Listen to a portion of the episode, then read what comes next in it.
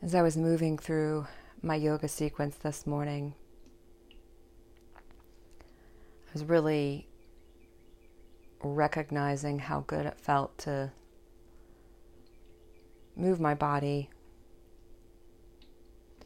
And I suppose I could, if I really wanted to, I could probably have pressed a little bit more made it more of a workout, but oftentimes our bodies and minds need to respect the easy. So many times we make life so much harder than it needs to be. In a society that wants to go and always press forward and compare to others, it's important for us to actually respect our own limitations. And there's that razor's edge, that fine line of knowing how hard it is to press so that we can learn and grow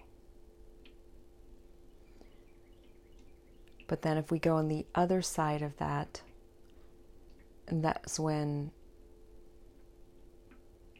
we actually incur more suffering than is necessary.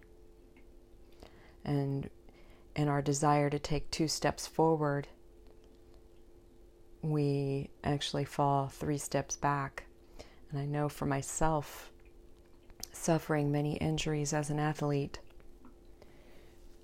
I have press my own body too hard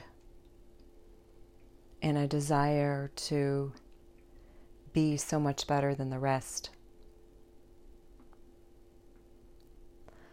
But had I recognized those times in my life where I should have taken it easy And I know the Tao Te Ching will often talk about how the soft is necessary and being yielding rather than too firm and rigid.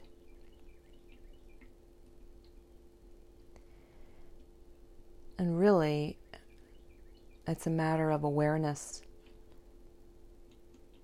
and recognizing those times of when do I need to slow down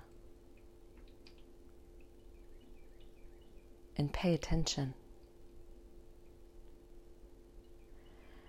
And what are those times when I need to hasten and speed up and push.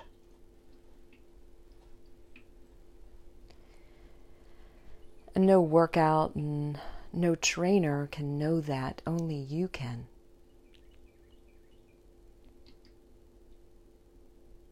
So make sure you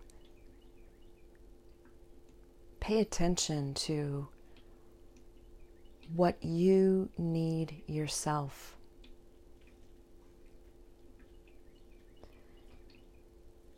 And especially during this time, if you are working out on your own, pay attention to what your mind and body and spirit need at this day. And knowing that your body, your mind are different than the previous days. Your body has changed from one moment to the next. So, taking each moment with awareness and asking yourself, what is best for me in this particular moment?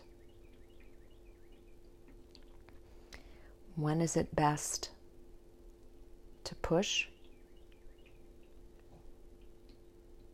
And when is it necessary to slow down? and take it easy. Only you know.